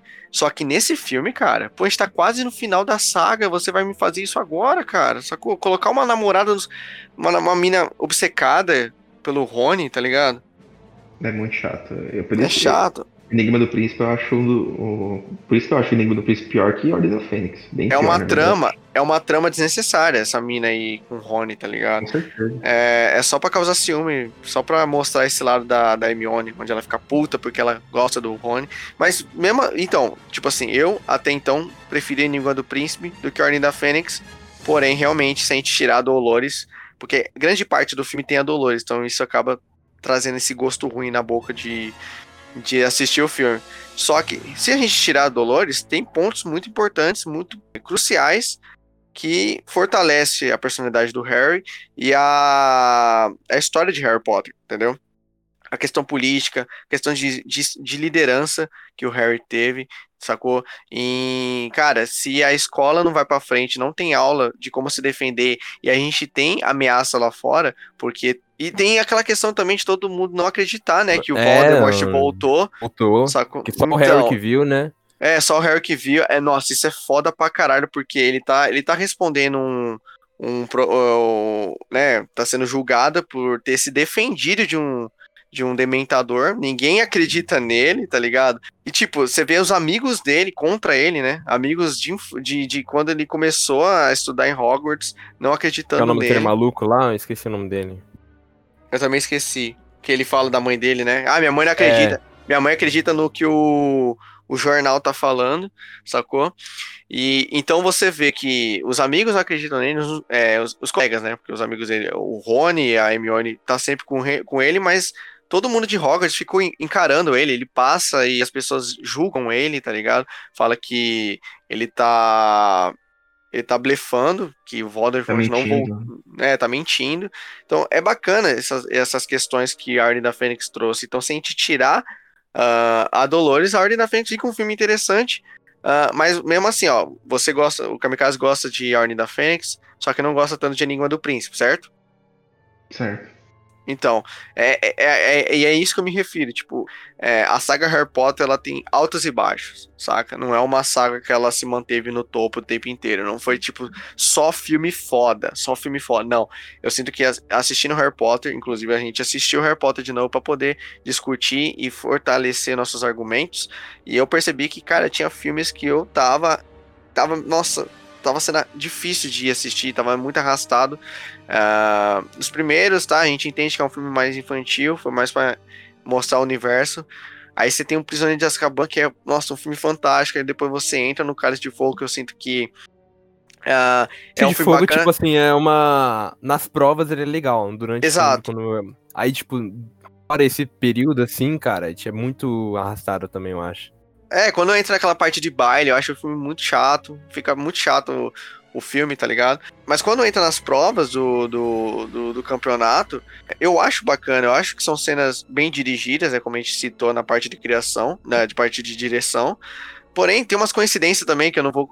Eu poderia comentar aqui umas coincidências que eu reparei. Tipo assim, os mais bambambans, os mais fora das casas, foram justamente eles que foram selecionados pelo Cálice, né? Impressionante isso. Como, né? Como o Victor lá, que era o mais descolado, o mais famoso, popular da escola dele, foi ele que foi selecionado pelo Cálice. O Cedrico, né? De Hogwarts, e foi ele que foi selecionado. É impressionante a coincidência disso. Mas o Cálice de Fogo ainda, ele me agrada. Eu acho que é um filme que dá pra assistir. Não é um filme tão arrastado, mas vocês conseguiram entender meu ponto, né? Como teve muito altos e baixos ao longo da saga Harry Potter. Por mais que a gente não vai citar os livros aqui, eu acredito que os livros não sejam assim. Eu acho que os livros, eles se mantêm uma crescente muito constante. Eu acho que eu imagino que os livros, pelo que eu vejo os fãs comentando, o Kamikaze, ele lê os livros aqui, ele fala que, mano, não tem isso, os livros eles sempre se mantêm numa constante, né? É claro que a gente tá falando de filme, então tem as limitações, você tem abordar todo o conteúdo que tem nos livros num período de 2 horas e meia, cara, é complicado. Mas eu sinto que os filmes, eles... declinou em vários momentos. Teve filmes aí que foi muito difícil de assistir. Eu concordo nisso. E, por exemplo, a gente citando, por exemplo, A Ordem da Fênix, é um filme que tem gente que ama e tem gente que não gosta mesmo, né? Como vocês dois já falaram que não gostam. O Thales parece que trocou um pouco de opinião, mas... Eu também troquei. Só que, por exemplo, Ordem da Fênix é o maior livro da saga, tem 639 páginas. Então, e ele é um livro também que, pelo que eu vi, é divisível pelos fãs. Tem gente que adora e tem gente que não gosta. Então, adaptar 639 páginas em um filme de 2 horas e meia, e você ter ido que fazer as coisas acontecer, também é meio foda, né? Então, eu acredito que eles fizeram, tipo, igual o livro, entendeu? Tipo, a reação é ou você gosta ou você realmente não gosta. Eu realmente vejo que são, tanto o livro quanto o filme, são meio divisivos entre os fãs, sabe? E eu acho que as únicas unanimidades nos filmes do Harry Potter é o Prisioneiro de Azkaban e Relíquias da Morte Parte 2, né? São os únicos que realmente todo mundo gosta. Difícil achar alguém que não gosta. Principalmente as Relíquias da Morte Parte 2 é bem difícil todos acharem ruim. É muito difícil, realmente. Os outros filmes, eles são tipo... Tem gente que adora Pedra Filosofal e Câmara Secreta, tem gente que não gosta. Tem gente que adora Cálice de Fogo, tem gente que não gosta nem tanto assim. Ordem da Fênix também, Enigma do Príncipe também. Então, tipo, só tem 2 unanimidades nessa saga. Exato, exatamente. É muito pessoal a opinião, assim, tá ligado? A saga Harry Potter é muito pessoal. Tem filme que eu curto mais, tem filme que você curte mais do que eu. É complicado, é muito pessoal. É muito pessoal. Eu, por exemplo, quando assisti Pedra Filosofal a primeira vez, né, e eu vi depois de Marmanjo, não peguei na época Gold, né, de criança, fascinada por esse mundo. Então, quando eu vi, eu falei, é um filme meio merda, assim, tipo, meio infantil, meio, não sei, tipo, eu não tinha gostado tanto. Mas você vendo agora, eu acho ele um bom filme, pra um filme que tinha que apresentar esse mundo todo. É claro que a gente tem que citar aqui a questão nostálgica, a questão de, tipo assim, de infância também, porque... os fãs de Harry Potter que acompanharam essa saga desde o primeiro, com certeza tem um apelo emocional por esses filmes muito, muito maior. Eu vou citar aqui que eu fui assistir Harry Potter depois de velho. Não tão velho, mas eu fui assistir Harry Potter quando eu tava, acho que na Ordem da Fênix, ou no Cálice de Fogo, que eu comecei a assistir. Tem gente que começou a assistir Harry Potter desde a Pedra Filosofal. Então, para essas pessoas, dificilmente a Pedra Filosofal e a Câmara Secreta vai ser um filme ruim, entendeu? Vai ser filmes bons para elas, entendeu? Já eu não, eu peguei Harry Potter quando já tava nesse tom mais sombrio, né? Cálice de Fogo. Então, quando comecei a assistir os primeiros, eu achei a mesma coisa que você sentiu, Kamikaze. Só que eu achei que era um filme muito bobinho, muito infantil. E aí, quando eu vi no terceiro filme que a pegada mudou, né? Que o tom do filme mudou. Só que realmente tem filmes aí que você reassistindo... É óbvio que quando eu assisti a saga Harry Potter pela primeira vez, eu adorei. Todos os filmes estavam muito bons pra mim. Mas você revendo e tendo uma visão mais crítica, você começa a perceber que tem momentos que são muito arrastados. Sim, concordo. O Harry Potter, na verdade, me conquistou a partir do terceiro. Quando eu vi Prisioneiro de Azkaban, eu falei, nossa, que filme foda. Aí foi quando eu realmente falei, nossa, agora vai, só toca, coloca o próximo, tá ligado? E principalmente a Câmara Secreta, nossa, a Câmara Secreta é um filme, é o mais longo da saga, 2 horas e 40, cara, e é muito arrastadinho, mano. Eu acho ele, se não o pior, é o segundo pior, tá ligado? Eu ainda não sei qual que é pior pra mim, se é Relíquias da Morte Parte 1 ou Câmara Secreta, mas é um dos dois. Acho que é Relíquias da Morte Parte 1. Eu também penso. Relíquias da Morte, parte 1, meu Deus. Acho que parte 1 é pior porque não acontece nada, né? Câmara Secreta ainda tem uma história, né? Maior, espada de Grifinória. E outra coisa, a Câmara Secreta tem eventos fundamentais, cruciais pro desenvolvimento da história. Sacou? O Diário de Tom Riddle, o Basilisco, pô, são tudo elementos que vai ser trazido pro último filme. Teve uma relevância fodida. Só que por mais que seja um filme que se arrastou... O Diário era um Horcrux, né? Exatamente. Exatamente. Tipo, você tem a história do Salazar Sonserina, né? A história de como a Câmara Secreta foi criada. Tudo isso também. Fortalece mais o filme. E a gente vai conhecendo o passado do Voldemort, né? Como que ele se tornou aquilo, né? Sim, ele era um aluno. E só eu vi que o Dumbledore não mudou nada desde a época do Tom Riddle, mano. Ele continua a mesma cara, a mesma barba. Flashback de não sei quantos anos. Não, ele... flashback, só o cabelo menor, a barbinha menor. Eu achei que ia fazer um CGI ali, né? Dele mais jovem, pelo menos quando mostra ele no... no próprio... É que a Câmara Secreta a gente tem as imitações, mas o flashback dele no Enigma do Príncipe, meu Deus do céu, também. Ele tá igual, ele tá idêntico. Realmente não era pra gente comparar, né? Mas, tipo, nós mais fantásticos dois, ele tá bem novão, mano, pra época do que o filme se passa, pros anos que vai se passar pra ele... Nessa época do Tom Riddle, mano, eu acho que... Não sei, né? Tipo... Outra época, né? Mudaram os atores, então não sei como que eles vão explicar isso. Mas não é problema pra saga do Harry Potter, né?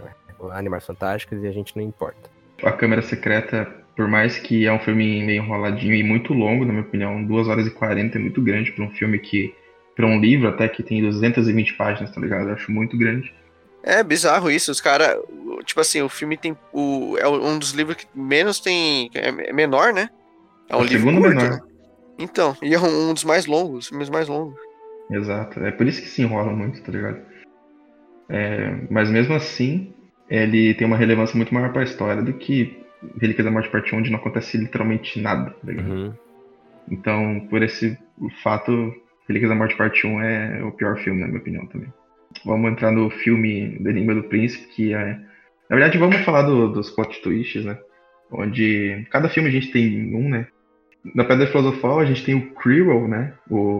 Onde ele é o ajudante do Voldemort. E Harry Potter é engraçado como ele é uma saga que engana, porque eu vendo a Pedra Filosofal, eu jurava que era o Snape que tava fazendo a merda. Eu jurava que era o Snape. Isso é bacana, isso é uma coisa que se manteve em todos os filmes. A gente achar uma coisa e chega no final é totalmente outra. É, porque ninguém nunca ia imaginar que aquele cara é bobão, aquele maluco. Personagem chato, nossa, muito ruim esse personagem. Eu nunca imaginaria que ele era o vilão do filme todo, né? Ele tá fazendo as coisas. Eu também não. Você fica mais chocado quando você descobre que o Snape que tava tentando... Salvar o Harry. Exatamente, cara. É um plot, mano. Eu fiquei, caralho, não era aquele cara, mano, mais escroto, né? Eu achava o Snape muito escroto, porque ele era meio sem sentimento, cara. Sempre foi a saga inteira, né? Snape é o melhor personagem que tem. Ah, é o meu favorito. Eu Snape também, e o Sirius Black, meu Deus do céu, são os dois melhores personagens. Snape é muito foda mesmo. E na Câmara Secreta a gente tem o Tom Riddle, né? Que é o Voldemort, versão mais jovem dele, né?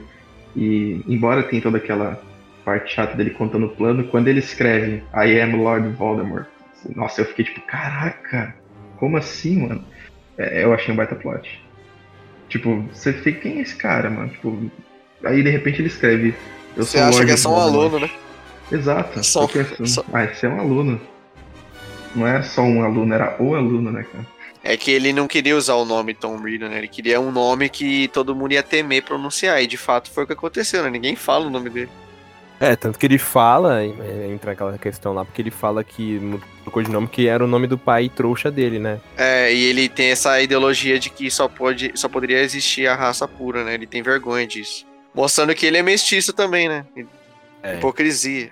Cara, mas eu vou falar um negócio, é um personagem que eu percebi a mudança, e uma mudança significativa ao longo da saga foi o Dumbledore.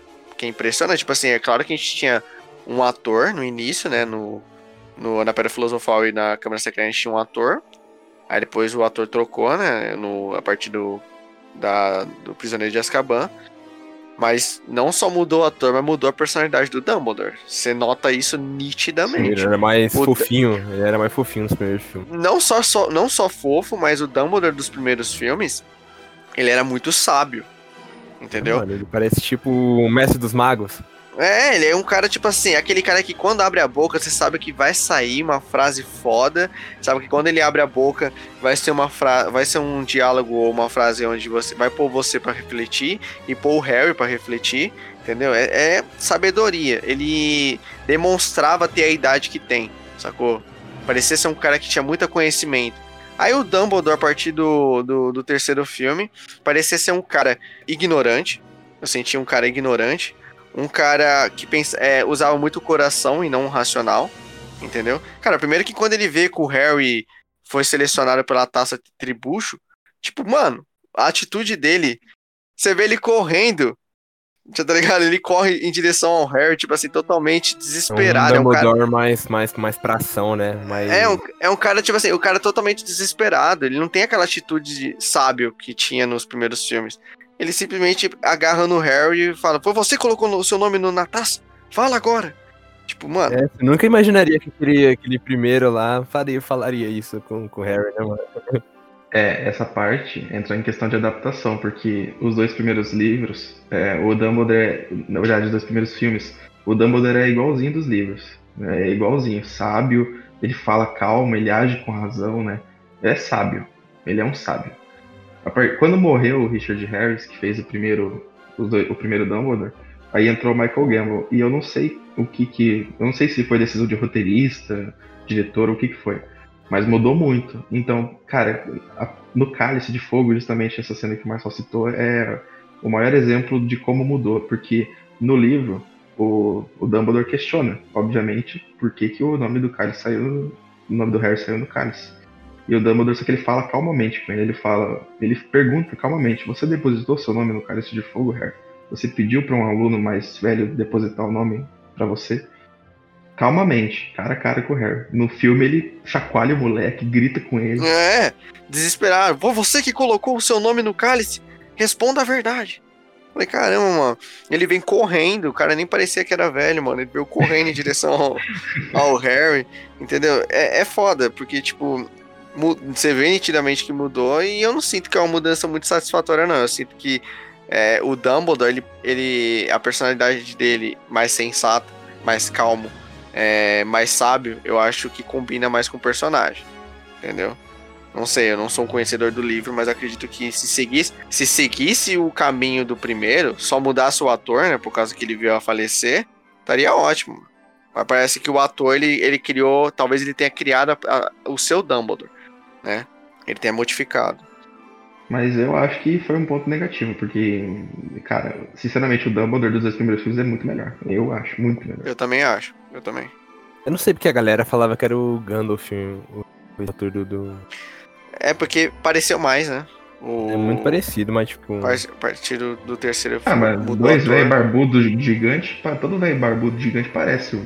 Quando você era criança, você pensava dessa forma, nossa, o Gandalf, o que tá fazendo Harry Potter? Bem usava isso. Vestido, né? Uhum. Até a Hermione, né? Nos primeiros filmes ela é metida, chata. Nossa, né? Chata. Sabia tudo. E aí ela teve uma crescente nos filmes, continuou aquela sábia, né? Aquela que é a primeira a levantar a mão quando o professor pergunta. Mas ela a cada filme ela se mostrou mais leal aos amigos dela. Ela sempre foi uma pessoa leal, até por isso que ela foi pra Grifinória, né? Já pro seletor... que, tipo assim, é interessante ver a Hermione usando a inteligência dela em situação de perigo. Agora, quando ela usava pra se achar, porque parecia que ela se achava no primeiro. No primeiro era bem chato. No primeiro sim. Leviosa, não Leviosa. Exato. Wingardium Leviosa. E, pois é, a Hermione tem uma crescente, o Rony também, o Rony o Rony era chato, hein, mano? O Rony era chato também. Mas o Rony assim, conforme o filme foi passando, eu vejo que ele foi ficando cada vez mais preocupado, né? Com o Harry e até com a Hermione, né, que ele foi criando aquele sentimento por ela. Ele deixou de ser o cara mais chato, assim, e passou a se importar mais com as situações, né, ele parecia muito na dele no começo, tipo... Depois ele vai se importando mais com os amigos, se preocupando cada vez mais com eles, né. Isso, exatamente. E aí a gente chega no Prisioneiro de Azkaban, onde tem o maior plot até então, do Sirius Black, que o começo do filme... eu também pensava, esse cara é um criminoso, vai querer caçar o Harry. Chega na hora, não é nada disso. Tem um baita plot onde o Rabicho, né, o Pedro Pettigrew... É o Perebas, Celo.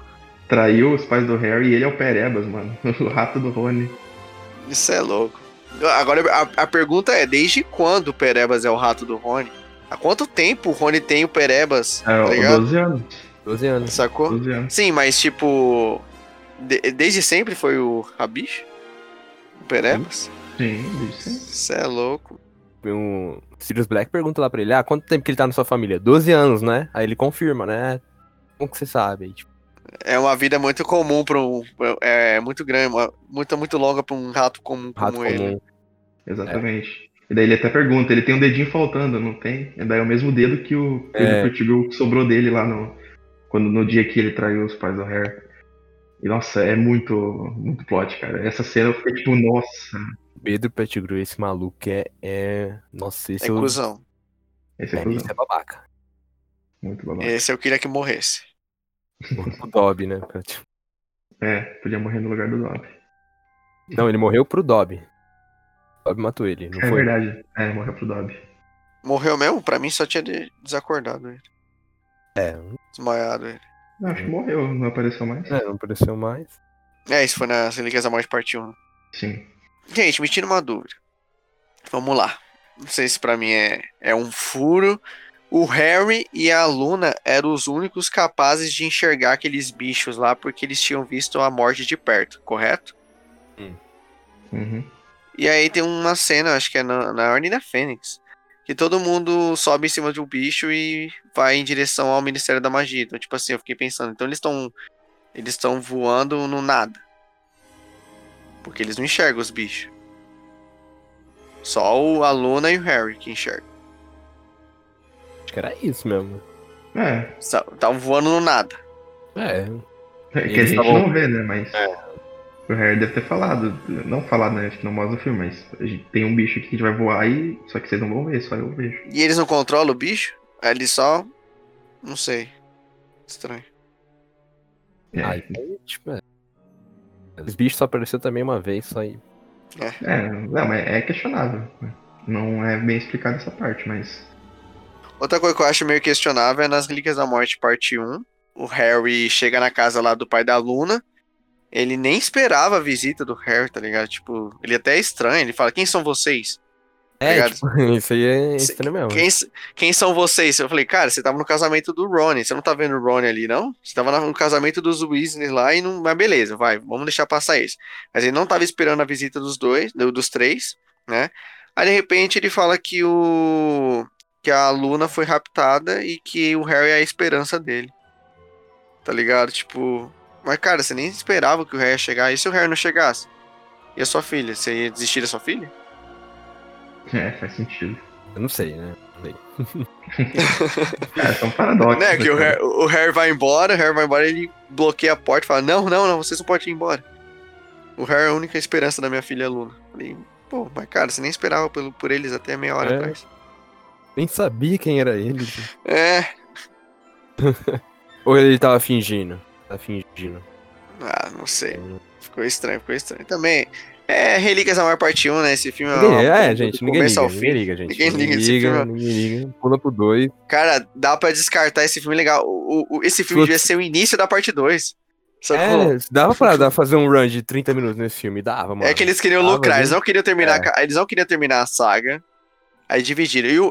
E a merda dessa porra toda é que isso aí virou tendência na indústria do cinema. Porque depois de Harry Potter, começou Crepúsculo querer imitar... Vingadores querer imitar, qualquer saga grande agora faz duas partes das coisas.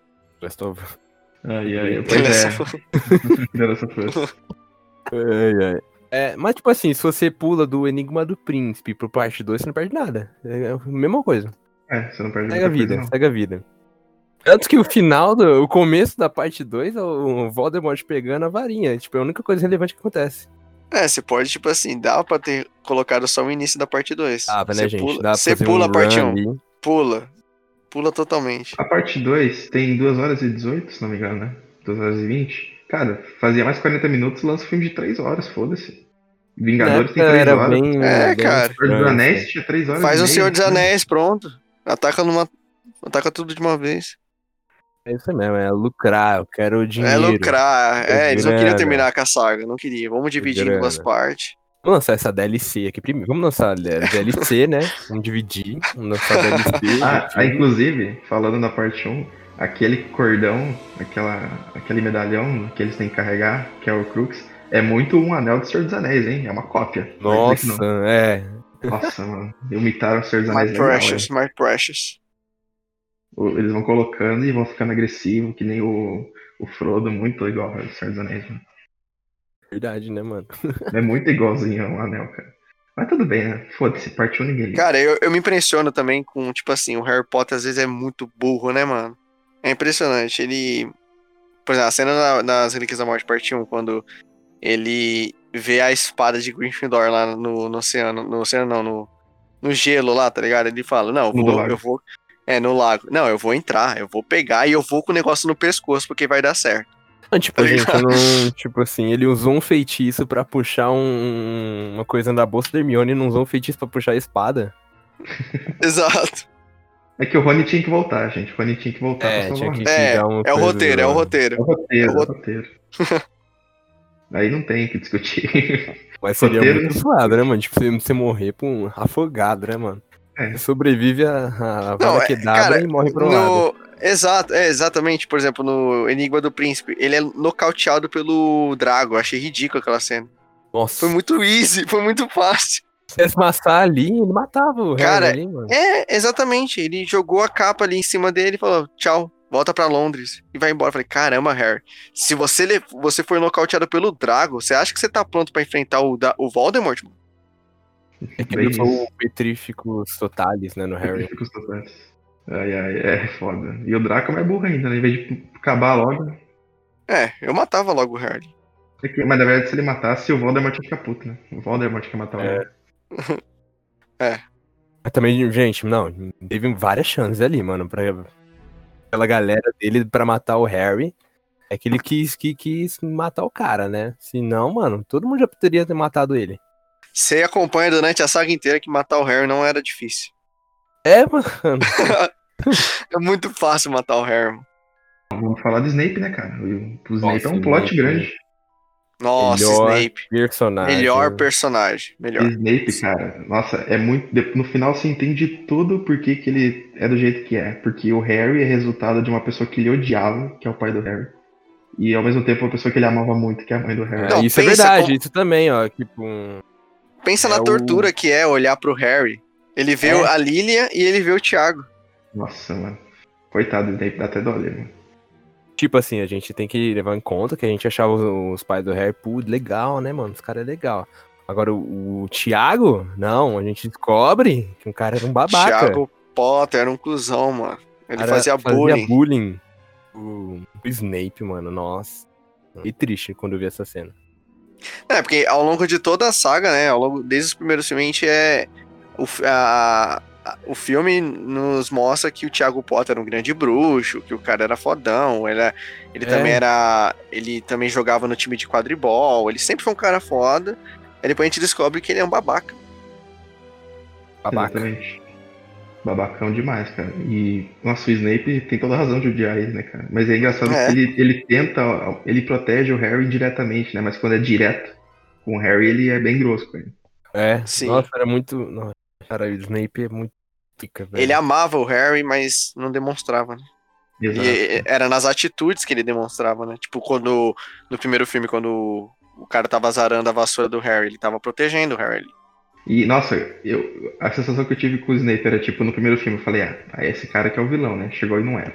Aí foi passando os filmes, ele era um cara misterioso, sempre foi a saga inteira, né? Eu falei, não deve ter nada demais com ele, né? Aí chega na Enigma do Príncipe, ele faz o pacto, né? O pacto perpétuo. E daí ele tem que proteger o Draco. E daí o Harry tá espiando lá de baixo, quando ele e o Dumbledore voltam da caverna lá onde ele pega as Horcrux. E o Snape... faz pro Harry, né, tipo, coloca o dedo na boca e fala pra ele ficar quieto. Aí você pensa, o Snape vai resolver o negócio. Ele vai lá e manda uma Avada Kedavra. Vai matar todo mundo ali. Eu achei também isso, mano. Nossa, o Snape agora vai chegar... Falei, não, o Snape vai colocar ordem, ele vai ajudar o Dumbledore, ele que mata tudo. Exatamente, daí eu falei, que cuzão, cara. Não, mas sabe o que... Mas sabe o que me acha? Sabe, pro outro lado a gente já achava que ele ia matar o Dumbledore ali, né, porque ele fez o juramento, né, perpétuo. Nossa, mas então, essa cena é muito da hora, velho. É, muito da hora mesmo, cara. Mas e o que você ainda não espera é que depois você percebe que tava tudo planejado. É, mano, nossa, é mais surpresa ainda. Tipo, você vê o Dumbledore falando, né, que você que tem que me matar isso aí. Né, exatamente. E aí, quando eu não sabia disso, né, óbvio, quando eu terminei a Enigma do Príncipe, eu falei, mano, que cuzão o Snape, cara. Eu sabia que esse cara era cuzão, eu sabia que ele era cuzão. Eu também, mano, tipo, nossa, sempre soube, mano. Eu tava criando uma esperança que ele não era, mas... cara é zoado mesmo. Aí depois, nas Relíquias da Morte, você descobre que... Quebra a cara. Quebra a cara de novo, você chora por causa dele, você...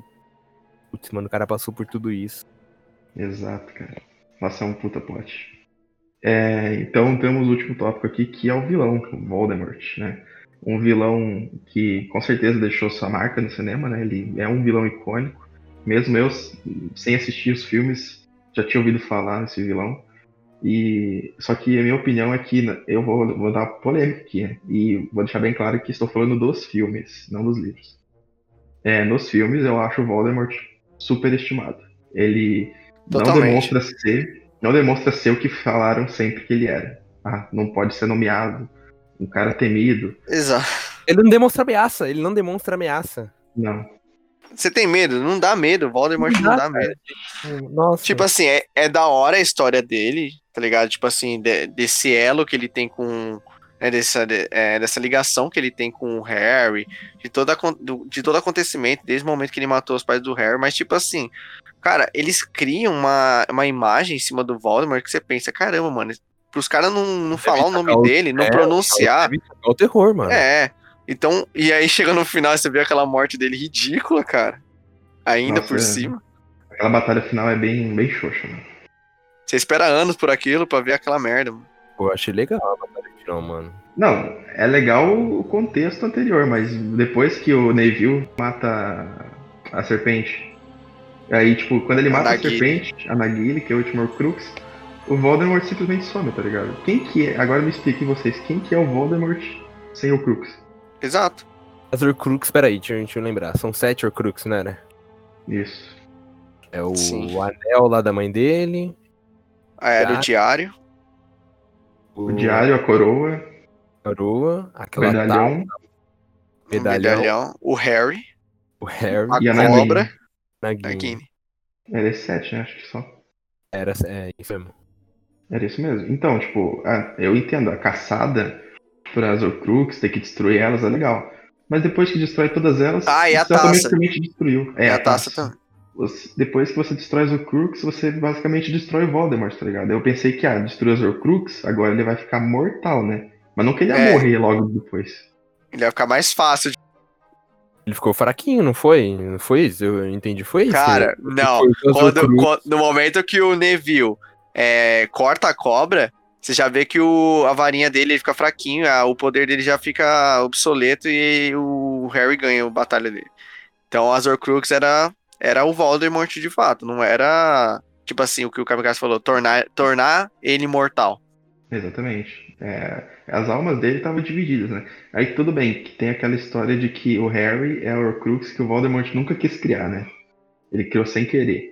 Então vamos dizer que ele falhou nisso, né? Mas, mesmo assim, tudo bem, ele planejou, tipo, cara, ele dividiu a alma dele em outros lugares, mano. Você pensa, porra, esse cara... tá deixando... Vai ser difícil matar ele, né? O cara tem uma alma dividida, mano. Vou deixar uma alma no campo do inimigo, ó. Aí foi muito... É verdade. Aí... Tudo... Saca, esse é o problema da parte 2, né? A parte 1 enrolou tanto que a parte 2 teve que correr. Correr, mano. Tipo assim, cara, eles indo atrás das Horcrux e você vendo os lugares que essas Horcrux tá, você fala, meu Deus, sério que tem uma Horcrux dentro da escola? Não, tipo, o pior foi a Luna acertar que era aquilo. Eu acho que é o diagrama perdido da Ravenclaw, né? Exatamente, cara. Coincidência demais, né, cara? É muita coincidência, mano. A mina acertou o que era. Né, tinha tanta coisa naquela escola e foi acertar isso. É que eles tinham que botar alguma outra casa relevante na história, né? Porque a história de Harry Potter é Sonserina e Gryffindor. E vamos falar aqui também, né, da corrupção que era os pontos pra Grifinória, mano.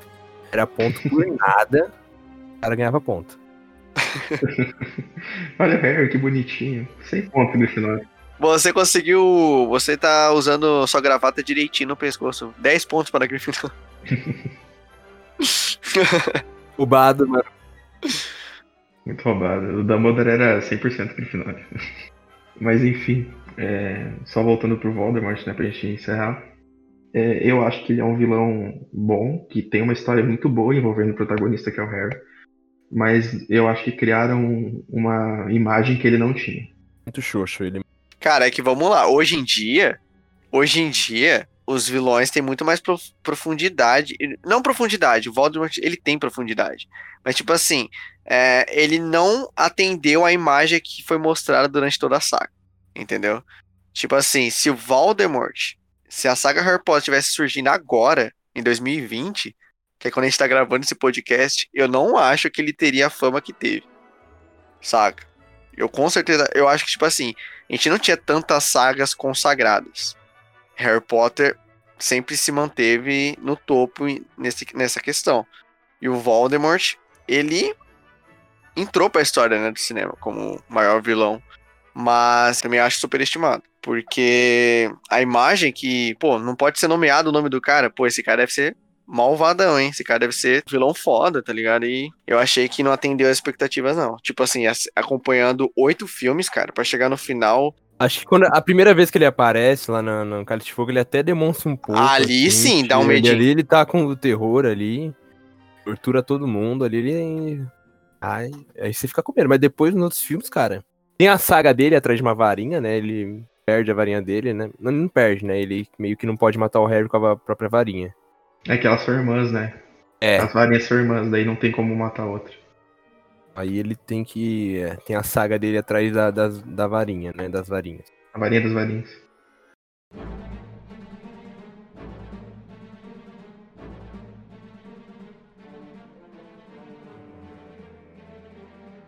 Bom, pessoal, esse foi o nosso podcast e dissecamos tudo que a gente pôde rir da saga durante todo esse tempo, né? Não podemos nos estender tanto. Considerações finais do pessoal aí, Thales, Marçal?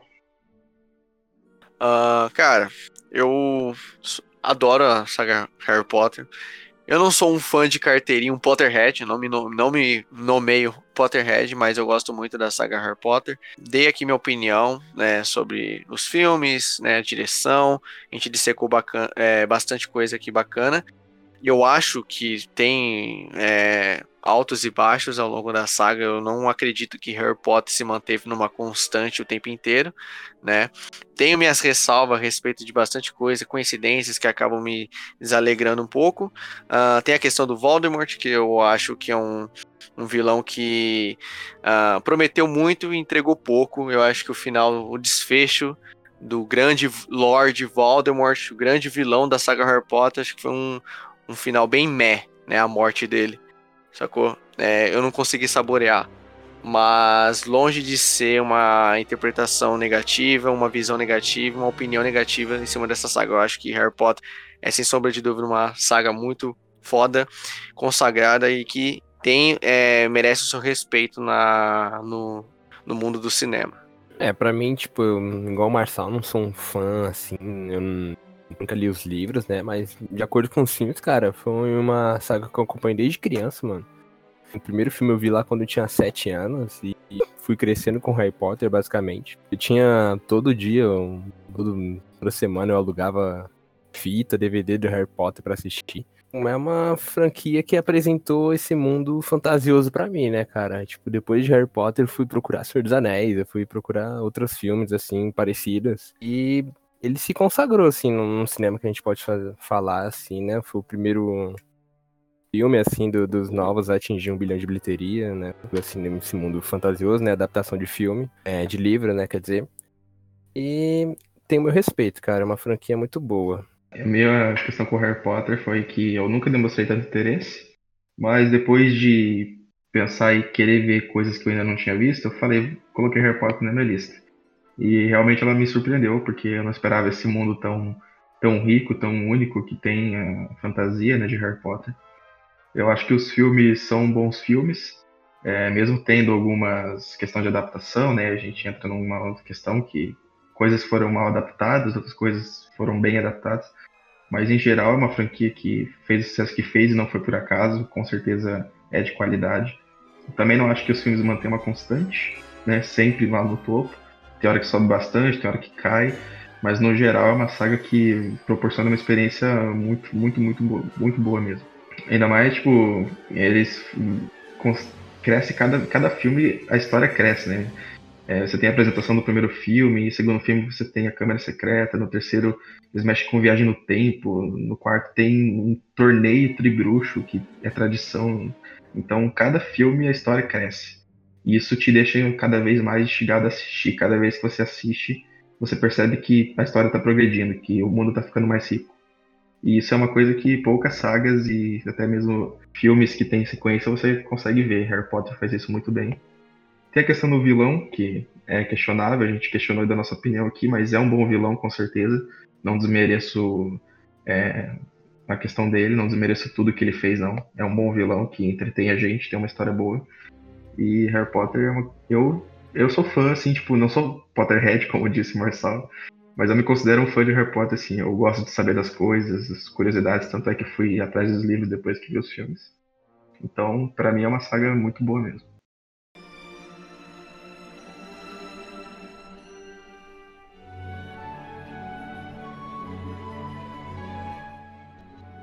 Bom, pessoal, isso aí, fechamos o podcast do Harry Potter. Acho que foi um podcast bem produtivo, conseguimos falar sobre vários personagens, sobre a história, o Voldemort, o vilão, várias tramas. Sigam a gente nas redes sociais, nosso Instagram é Observatório Geekcast e Twitter @ObservatórioGK. É isso aí, valeu galera, tamo junto, é nóis. Valeu galera, tamo junto, falou. Falou galera. Graças aí pra vocês, seus trouxas do Harry Potter, tá?